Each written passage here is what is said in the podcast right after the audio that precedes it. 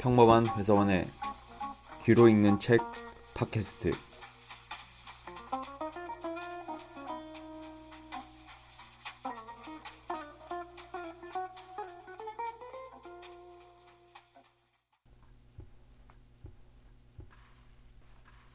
함흥에서 만난 자야 함흥에서 백석은 시를 잊어버린 듯 하였다.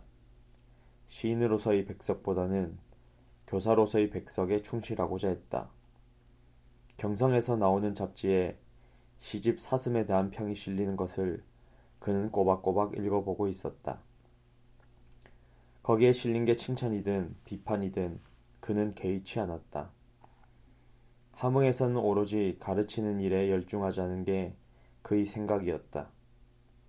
제자 김희모의 회고담에 나오는 에피소드는 교사로서 백석이 얼마나 진지한 자세로 교단에 섰는지 짐작하게 해준다. 한 가지 특이한 점은 종종 학과목과 무관한 이야기로 시간을 보낼 때가 있다는 것이다. 학생 앞을 차례로 돌아가면서 너는 장차 무엇이 될 것인가? 로 말문을 여는 것인데 하루는 웬 당돌한 학생이 선생님의 질문을 되받아서 선생님은 학생 때 장차 무엇이 되려고 생각했습니까? 라고 되물은 일이 있었다. 그랬더니 백석 선생은 결코 꾸짖거나 언짢은 낯빛을 보이지 않으면서 나는 어려서부터 학교의 선생님이 되는 것이 꿈이었다. 라고 하셨다. 그렇다면 지금은 그 소원을 이루셨는데 선생님께서는 만족하십니까? 선생님께서는 이 질문에 대하여 다음과 같은 대답을 주었다. 남을 가르친다는 것은 내 것을 떼어서 주는 것과 같다. 만약 내가 열을 가졌는데 넷을 가르치면 나는 여섯밖에 가질 수 없게 되지 않는가? 우리 모두는 별다른 생각 없이 한바탕 웃고 말았지만 선생님의 그 사뭇 진지한 표정으로 말씀하시던 모습이 잊히지 않는다. 학교에서 정규 수업 시간에 영어를 가르치는 것 이외에도 백석은 해야 할 일이 많았다. 시인 김동명 선생을 도와 교지 영생을 만들었고 교내 연극반을 맡아 학생들을 지도하였다. 1936년 크리스마스 축제를 앞두고 4학년 학생을 주축으로 연극 한 편을 무대에 올리기도 하고 백석은 총감독을 자청했다. 백석은 이 연극의 작품 선정에서부터 번역, 대본의 각색까지 도맡았다. 예수의 탄생을 다룬 이 연극의 제목은 베들레헴의 중심으로 였다. 그런데 백석은 이때까지 연기 지도를 해본 적이 없었다. 난감한 일이었다. 때마침 조강에서 함께 일했던 조선일보 학예부장 출신 안석주가 신문사를 사직하고 쉬고 있던 참이었다. 그는 예능 방면의 팔방미인이었다. 신문에 만화를 그리면서 독자들의 인기를 끌었던 그는 홍명희가 연재하던 임꺽정의 사파를 맡았고 여러 편의 소설을 발표하기도 했다. 카프 계열의 연극이면서 1935년에는 영화 심청전의 감독도 많다 만들었다. 1936년 4월에 창간한 여성 지의 표지 그림도 그가 그렸다. 그러다가 1936년에는 영화에 전념하기 위해 잘 나가던 조선일보사 기자직을 그만두었던 것이다. 백석은 안석주를 함흥으로 초청하기로 했다. 학생들의 연극 연습을 지도해 달라는 부탁도 곁들였다. 안석주는 흔쾌히 후배 백석의 청에 응했다. 함흥을 여행도 할 겸 아끼는 후배 백석을 오랜만에 만나 회포를 푸는 일도 즐거울 터였다. 늦가을에 명성이 높던 안석주가 학교에 직접 나타나자 학생들은 연예인을 만난 것처럼 환호했다. 백석이 연출하고 조선 최고의 연극인이 지도한 크리스마스 연극 공연은 대성공이었다. 그때 연극에 출연했던 제자 김철소는 다음과 같이 기억을 살려냈다. 드디어 막이 올랐다. 무대 장치도 근사했고 출연자들의 의상도 제대로 잘 어울렸고 조명도 제법 다채로웠다. 그동안 맹 연습한 효과는 분명히 발휘했다고 생각한다. 그런데 막 뒤에서 대사를 읽어준 백석 선생의 목소리가 너무 컸다는 것과 내가 막 뒤에서 뻐꾸기 울음소리를 내야 할 때 타임을 정확하게 맞추지 못했다는 것. 그쯤이야 흠이었다고나 할까? 그런대로 연극은 마지막 장면까지 무난히 잘 이끌어갔다. 마지막 클라이맥스 장면은 무대 한가운데 있는 테이블 위에서 하늘거리는 촛불이 꺼지는 순간 주인공이 두 손을 높이 든채 펄썩 땅에 쓰러지는 것이었다. 그리고 막이 내리자 관중들은 일제히 일어나 천둥 같은 박수를 쳐대며 환호성을 올렸다. 그때 무대에서 쓰러진 사람이 고순덕이었다. 바람이 은행나무 잎사귀를 우수수 날리는 어느 날이었다. 함흥에서 가장 큰 요리집인 함흥관으로 몇 명의 영생고보 교사들이 몰려들었다. 백석도 그 일행에 끼어 있었다. 학교를 떠나는 교사의 임식이 끝난 후 송별회를 갖기 위해서였다. 술과 요리가 들어오고 곧이어 술자리 시중을 드는 아가씨들이 곱게 차려입고 들어왔다. 이들은 함흥 권번 소속의 기생들이었다. 가르마를 반듯하게 탄 얌전한 아가씨 하나가 백석의 눈에 띄었다. 그녀는 이런 자리가 낯익지 않은 듯 유난히 머뭇거리는 자세로 서 있었다. 그 아가씨는 그날 처음 손님을 맞기 위해 함흥관에 나온 것이었다. 때를 놓칠세라 운명의 신은 백석을 부추겼다. 백석은 아가씨를 자기 옆으로 와서 앉으라고 했다. 이름이 무엇이오? 저는 진양이라 합니다. 아가씨는 자신의 예명을 수줍게 말했다. 백석은 자기가 비운 술잔을 자꾸 옆자리의 진양에게 권했다. 다른 사람은 안중에 없었다. 진양은 예를 갖추어 흐트러짐 없이 술잔을 받았다. 모두 권번에서 배운 것이었다. 백석도 잔을 비우기만 했지 별 말이 없었다. 그러다가 술기운에 얼굴이 불쾌해진 백석이 남들 몰래 진양의 손목을 덥석 잡았다. 워낙 순식간에 일어난 일이어서 진양은 손을 뺄 틈도 없었다. 얼큰하게 취한 백석이 진양의 귀에 대고 낮은 목소리로 말했다. 오늘부터 당신은 나의 마누라야. 죽기 전에 우리 사이에 이별 따위는 없을 거야. 진양은 가슴이 쿵 하고 내려앉는 것 같았다. 술에 취해 농담을 하는 거라고 생각했지만 그녀는 자신의 심장 속을 파고드는 백석이 타는 눈빛을 보았던 것이다. 그 눈빛에는 알지 못할 간절함이 짙게 깃들어 있었다. 도저히 헤어날 수 없는, 그러나 헤어나지 않아도 좋을 수렁이란 게 이런 것인가 싶었다. 술이 취할 대로 취한 백석이 다시 그녀의 손을 움켜잡았다. 마누라, 당신은 내 마누라야. 남들에게 진장을 빼앗길 수 없다고 그는 무슨 중대 선언을 하는 것처럼 말했다. 늦은 밤까지 이어지는 술자리가 파을 때쯤이었다. 그렇게 호기롭게 내 마누라를 외치던 그가 어린애처럼 보채듯이 애원했다. 오늘부터 마누라 뜻대로 내 몸을 맡아줘야 해요. 칭얼대는 백석의 눈에는 눈물이 글썽이는 것 같았다. 그것은 술 때문이 아니었다. 진양은 백석의 등을 가만가만 두드렸다. 그녀의 가슴에 사무치게 밀려드는 밀물을 그녀도 감당할 수 없었다. 백석과 진양의 사랑은 불꽃처럼 그렇게 시작이 되었다. 함흥 땅에서 외롭게 지내던 백석이 이때 스물여섯, 진양은 스물두 살이었다. 그 다음날부터 백석은 학교 일과가 끝나기가 무섭게 그녀를 찾았다. 백석은 중리에서 하숙을 하고 있었는데 당시에는 그곳을 성천정이라 했다. 진향은 영생고보에서 멀지 않은 반룡산 끝자락 마을에서 하숙을 얻어 살고 있었다. 백석은 그녀를 만날 때마다 도망을 가면 안 된다는 듯이 꼭 깨어났다. 짧은 겨울밤이 더 짧게 느껴지는 겨울이었다. 시간이 가는 줄을 모르고 두 사람은 사랑을 나누었다. 함흥의 차갑고 센 바람도 이들의 연애를 시키지 못했다. 백석은 새벽이 되어서야 눈 쌓인 길을 터덜터덜 걸어 자신의 하숙집으로 돌아갔다. 이때 자야는 백석을 바래다 주러 백석의 하숙집까지 따라 나섰다. 그러면 자야를 혼자 돌려보낼 수 없어 다시 집까지 데려다 주고 백석은 혼자 돌아오곤 하였다.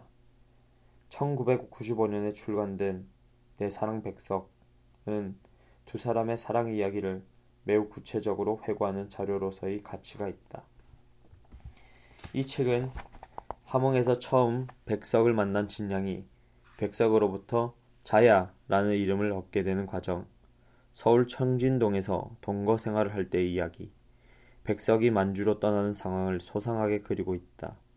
이 책을 집필할 당시 팔순이 가까운 자야 여사가 백석과의 추억을 되살린 편지를 이동순에게 보내면 이동순이 이 편지를 윤문하고 첨삭해서 만들어진 책이다.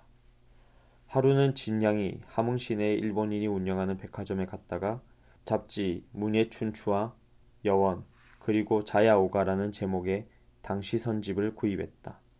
그녀는 히라다 백화점이라고 했지만 미나카이 백화점이 아닌가 한다. 그 당시 히라다 백화점은 서울 충무로에만 있었고 함흥에는 없었으므로 기억의 착오일 수 있다. 백석은 한참 동안 말없이 자야오가를 뒤적이더니 눈빛을 반짝이며 말했다. 나 오늘 당신에게 아호 하나 지어줄까 해. 아, 당신이 지어주는 거라면 그게 뭐든지 예쁠 거예요. 진양은 백석에게 바짝 다가갔다. 사랑하는 사람이 이름을 새로 지어 불러준다면 그것은 다시 태어나는 것과 마찬가지라는 생각이 들었다. 나는 이제부터 당신을 자야 라고 부를까 해. 어때? 아, 좋아요. 진양은 입이 다물어지지 않았다. 백석은 책에 이태백의 시 자야오가가 실려있는 페이지를 그녀에게 보여주었다. 그러고는 손가락으로 시 구절을 짚어가며 풀이해서 읽기 시작했다.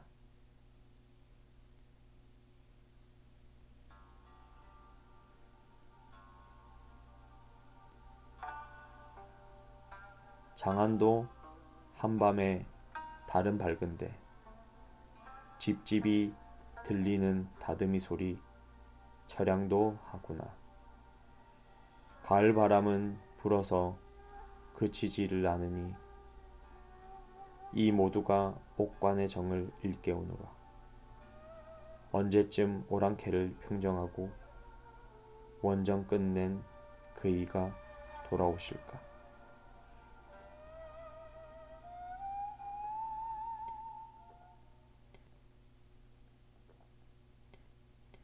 운율이 실린 부드러운 목소리가 그녀의 귓바퀴를 휘감아왔다. 그녀는 가만히 눈을 감았다. 옛날 중국에 한 여인이 있었어요. 이름은 자야라는. 남편은 북방 오랑캐로부터 나라를 지키기 위해 국경으로 수자리 살러 가고 여인은 그리움으로 나날을 보냈지요. 가을 바람은 쓸쓸하게 불고 장안의 달은 휘영청 밝은데 이 집 저 집에서 다듬이질 하는 소리가 들렸던가 봐. 남편이 입을 옷을 장만하는 소리였겠지. 여인의 그립고 애타는 마음을 다듬이 소리에 빗대 표현한 시라고 봐야겠지. 옛 여인의 애달픈 심정을 생각하며 자야는 마음이 짠해졌다. 그리고 한편으로 더러 겁이 났다. 사랑하는 사람을 멀리 보내고 그리워하면 그렇게 살아야 하는 운명이 자신에게 닥쳐오지 말라는 법이 없었다. 그러나 백석 앞에서 내색을 할 수 없었다. 그녀는 그날부터 오직 백석이라는 한 남자가 불러주는 자야였으니까. 자야는 재치있게 말을 돌렸다. 겨울 방학이 되면 자야랑 함흥부두로 놀러 가봐요. 여기 와서 한 번도 못 갔거든요. 반룡산에 있다는 구청각도 당신하고 같이 가고 싶어요. 저 자야를 데리고 가주실 거죠? 암 그래야지 우리 협계역 잘 타고 서우진도 가봅시다. 함흥은 둘러보고 싶은 곳이 많은 신비로운 고장이었고 교사는 존경받는 직업이었다. 하지만 백석은 학교에서 하루하루 경무에 시달리고 거기에다 학교라는 울타리는 청렴한 도덕성과 학생들의 귀감이 되는 그 생활 태도를 교사에게 요구했다. 녹두빛 더블 브레스트를 젖히고 한 대의 바다 물결을 연상시키는 검은 머리의 웨이브를 휘날리면서 광화문통 내거리를 건너 가던 청년 백석은 이런 규격과 격식을 따분하게 여기던 참이었다. 백석은 근대의 세례를 받은 자유주의자였다. 함흥은 늘 생활이 반복되는 일상의 도시였지만 백석의 자연은 아슬아슬한 일탈이었다. 그리고 권번에 소속되어 남의 시중을 드는 일을 직업으로 가진 자야에게 백석은 청량한 숨구멍이었다. 무엇보다도 두 사람은 청춘이었다. 한편 정주에 살던 백석이 가족은 10월 초에 경성으로 이사를 와 살고 있었다. 아버지 백영옥이 조선일보 사진부 촉탁으로 일하게 되었던 것이다. 요즘으로 치면 신문사에 상근하지 않아도 되는 개건 사진가였다. 12월 겨울 방학을 맞아 백석은 가족과 친구들을 만나러 경성으로 올라왔다.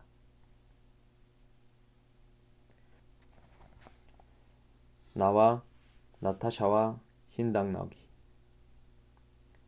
겨울 방학을 앞두고 백석은 아버지가 보내온 편지를 받았다. 12월에 방학이 시작되면 지체 없이 경성으로 올라오라는 편지였다. 백석은 이 사실을 자야에게 말했고 자야는 아무 걱정 말고 다녀오라고 했다. 나 혼자 어떻게 경성을 간단 말이오? 왜요? 당신이 보고 싶어 미쳐버리면 어떡해? 경성역에 내렸다가 당신이 보고 싶으면 그 자리에서 곧바로 함흥으로 돌아올지도 몰라. 백석은 잠시라도 헤어지기 싫어하는 자야의 마음을 미리 알아채고 있었다. 그들은 매일같이 만나지 않으면 견디지 못할 사이로 발전해 있었다. 백석이 경성으로 떠나는 날이었다. 밤 11시에 출발하는 완행열차를 타러 백석은 함흥역에 나갔다. 자야는 배웅을 하러 역까지 따라 나섰다. 백석은 아버지의 분부라 할 수 없이 가는 거라며 플랫폼에서야 자야를 꼭 껴안았다. 내 사랑 백석에는 이때의 모습과 둘 사이의 미묘한 감정을 다음과 같이 생생하게 묘사하고 있다. 플랫폼까지 함께 가서 당신이 기차를 기다리는 것을 보노라니 나는 너무도 춥고 또 발이 꽁꽁 얼듯 시려왔다. 나는 견디다 못해 당신께 작별의 손을 흔들고 기차가 오기 전에 먼저 돌아서 총총히 왔다. 돌아오는 길에 다른 싸늘이 비치고 길에 쌓인 눈은 얼어서 발걸음을 옮길 적마다 바작바작 소리를 내며 허전한 내 마음을 채웠다. 그렇게 한참을 걸어가고 있는데 웬 남자 발걸음 소리가 버적버적 따라왔다. 그리고 벼랑간 자야! 하고 어깨를 감싸왔다. 바로 당신이었다. 나는 깜짝 놀랐다. 아니 이게 도대체 어떻게 된 일이에요? 하고 짐짓 화가 난 목소리로 뾰루통하게 되물었다. 이럴 때 당신은 꼭 활동사진, 즉 무성영화를 돌리는 변사처럼 구성지고 재미있는 말투로 변명하는 것이었다.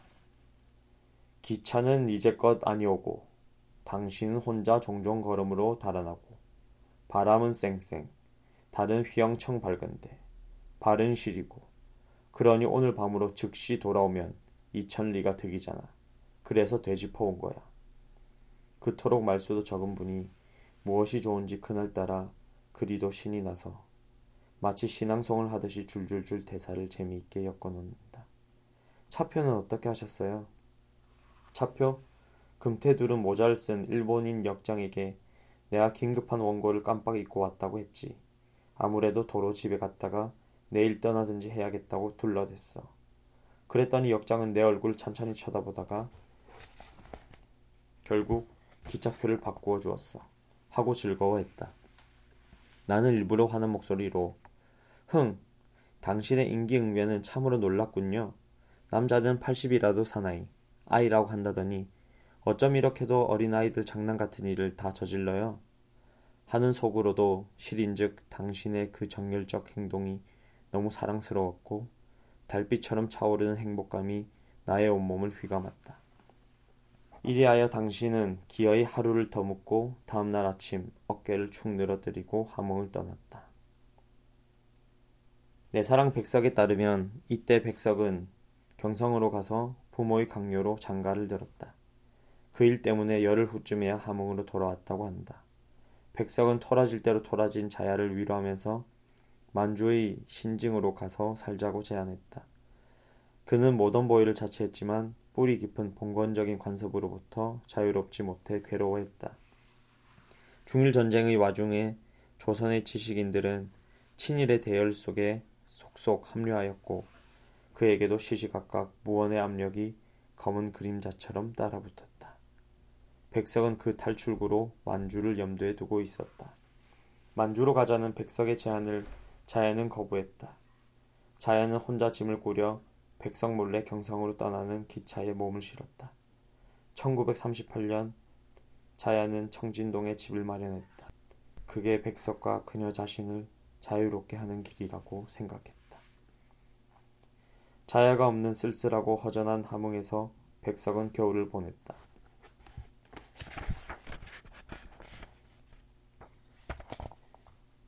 그는 산이 깊다는 한경도 산골로 들어갔다. 그곳에서 국수집을 겸하는 산골이 여인숙으로 가서 새까맣게 때가 오른 목침을 베어보기도 했다. 밤새 종이 등에 불을 밝히고 감자떡을 치는 소리를 들었다. 자정이 지나서 닭을 잡고 메밀국수를 눌리는 마을에서 여우가 우는 소리도 들렸다. 그곳은 산을 넘어가면 평안도 땅이 보인다는 첩첩상중이었다. 이 시편들에 대해서 이승원은 우리는 여기서 백석의 의식이 개인적인 삶의 국면을 넘어서서 어떤 공동체적 지평을 향하고 있음을 감지할 수 있다는 진단을 내놓은 바 있다. 여인숙이라도 국수집이다.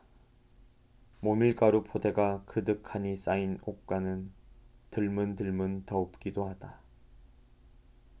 나는 낡은 국수 분틀과 그지런히 나가 누워서 구석에 대굴대굴하는 목침들을 베어보며 이 산골에 들어와서 이 목침들의 새까만 이때를 올리고 간 사람들을 생각한다. 그 사람들의 얼굴과 생업과 마음들을 생각해 본다. 산속에는 1930년대 함경도 산골의 전형적인 풍경과 그 당시 사람들의 생활이 압축적으로 그려져 있다. 국수집에다 여인숙을 겸해 장사를 하는 이 집에는 손님이 묵는 방에도 밀가루 포대와 국수 분틀이 있다. 이 방에서 특히 눈길을 끄는 것이 목침이다. 이 오래된 목침에는 새까만 때가 올라와 있다. 화자는 아무런 감정도 드러내지 않고 목침에 때를 올리고 간 사람들을 생각한다고 말한다. 백석은 여러 편의 시에서 생각한다 라는 서술어를 사용하고 있다. 어떻게 보면 무색무취할 정도로 밋밋하고 시의 산문적 서술에 기여하는 말이 생각한다 이다. 그런데 이 말이 백석의 시에 와서는 독자의 상상력을 극대화시키고 시의 폭을 한없이 넓히는 것은 무슨 까닭일까? 그저 아무렇지도 않게 쓴 듯한 생각한다는 목침의 때를 올리고 떠난 사람들. 즉 생계와 생활을 해결하기 위해 산골의 광산촌을 떠돌거나 만주 등지로 길을 떠나던 1930년대 후반의 우리 민족을 떠올리게 하는 묘한 힘이 있다. 시인은 때 묻은 목침 하나를 통해 대다수 우리 민족 구성원들의 현실을 제시하는 것이다. 또한 자신도 역시 목침의 때를 올리고 갈 사람이라는 암시를 통해 공동체의 한 구성원이라는 인식을 강하게 보여주고 있다. 이때 백석이 찾아간 곳은 성천강 상류 산간 지역이었다. 그가 묵었던 곳은 함경남도 신흥군과 영광군 경계에 있는 천불산 아래쪽일 가능성이 있다. 삼부 연폭포가 있는 곳은 현재 북한에서 천불산 동물보호구로 지정하고 있는 곳이다. 이 보호구에는 사양노루, 산양, 노루, 곰, 살쾡이 등 수십 종의 동물들이 서식하고 있다. 함흥의 성천강은 그 발원지가 두 곳이다. 하나는 갑산 경계 화기령 태백산 남쪽에서 나오고 하나는 희천 경계 횡초령 동남쪽에서 나와 합류한다고 옛 문헌은 기록하고 있다. 총 길이는 105.3km에 달한다. 상류의 바닥 경사가 심해 여름철에 하류 지역에는 홍수 피해가 잦았다. 백석이 방문했던 1938년 여름에는 성천강에 매우 심한 홍수가 났다. 현재 북한은 성천강 지역에 30개가 넘는 계단식 중소형 발전소를 세워 전기를 생산하고 있다고 한다. 정월 보름을 준비하는 산골의 모습이 간간히 묘사되고 있는 것으로 보아 음력으로 1938년 1월 14일 그러니까 양력으로는 2월 13일 산골에서 하룻밤을 묵은 것으로 보인다. 백석은 함흥으로 돌아오는 즉시 시를 탈고의 경성으로 보냈다. 이 시 네 편은 산중음이라는 이라는 제목으로 조강 3호로에 발표된다. 경성 청진동에 꼭꼭 숨어 지내고 있던 자야에게 어느 날 자전거를 타고 온 메신저 보이가 쪽지를 주고 간다. 수소문 끝에 자야의 집을 알아낸 백석이 보낸 것이었다. 그는 남산 아래 일본인이 경영하는 찻집 구루네코에서 그녀를 기다리고 있었다. 몇 달 만에 만난 두 사람은 청진동 집에서 꿈 같은 하룻밤을 보냈다. 하지만 백석은 다음날 출근 때문에 함흥으로 가야 했다. 집을 나서기 전에 백석은 자야에게 누런 민홍지 봉투를 내밀었다. 거기에는 백석이 쓴 시 한 편이 들어 있었다. 나와 나타샤와 흰 당나귀였다.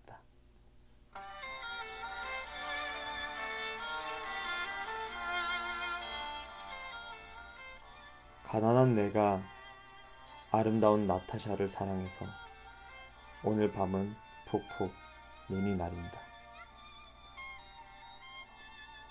나타샤를 사랑은 하고 눈은 푹푹 날리고 나는 혼자 쓸쓸히 앉아 소주를 마신다. 소주를 마시며 생각한다. 나타샤와 나는 눈이 푹푹 쌓이는 밤 흰 당나귀를 타고 산골로 가자. 출출이 우는 깊은 산골로 가 마가리에 살자. 눈은 푹푹 나리고 나는 나타샤를 생각하고 나타샤가 아니올 리 없다. 언제 벌써 내 속에 고조고니와 이야기한다. 산골로 가는 것은 세상한테 지는 것이 아니다. 세상 같은 건 더러워 버리는 것이다. 눈은 푹푹 나리고 아름다운 나타샤는 나를 사랑하고 어디서 흰 당나귀도 오늘 밤이 좋아서 응앙응앙 울을 것이다.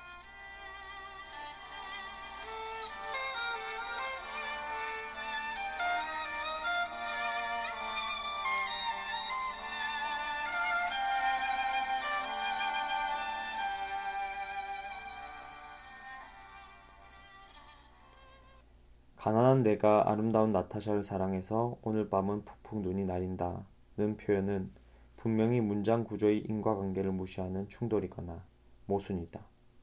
가히 연애의 달인답다. 여기에 넘어가지 않을 여자는 없을 것이다.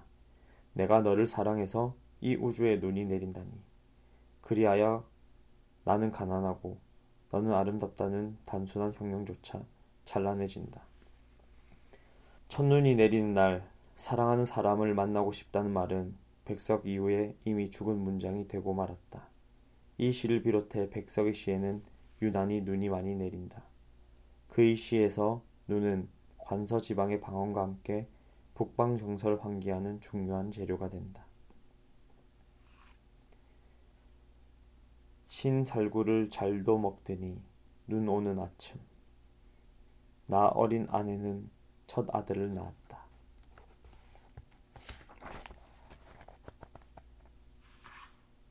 적경 중에서 눈이 오는데 토방에서는 질화로 우에 곱돌 탄관에 약이 끓는다. 탕약 중에서 눈이 많이 와서 산에새가 벌로 나려 매기고 눈 구덩이에 토끼가 덜어 빠지기도 하면 마을에는 그 무슨 반가운 것이 오는가 보다. 국수 중에서 어두워 오는데 하이안이 눈을 맞을 그 마른 잎새에는 쌀랑쌀랑 소리도 나며 눈을 맞을 그 드물다는 굵고 정한 갈매나무라는 나무를 생각하는 것이었다. 남신의주 유동 박시봉방 중에서 백석은 눈을 시의 전면에 내세우기보다는 풍경의 배경으로 자주 활용했다. 그 결과 눈으로 인해 삶의 고달픔이 드러나는 게 아니라 가난하고 고달픈 삶이 눈 때문에 환하게 빛나는 효과를 충분히 얻어냈다.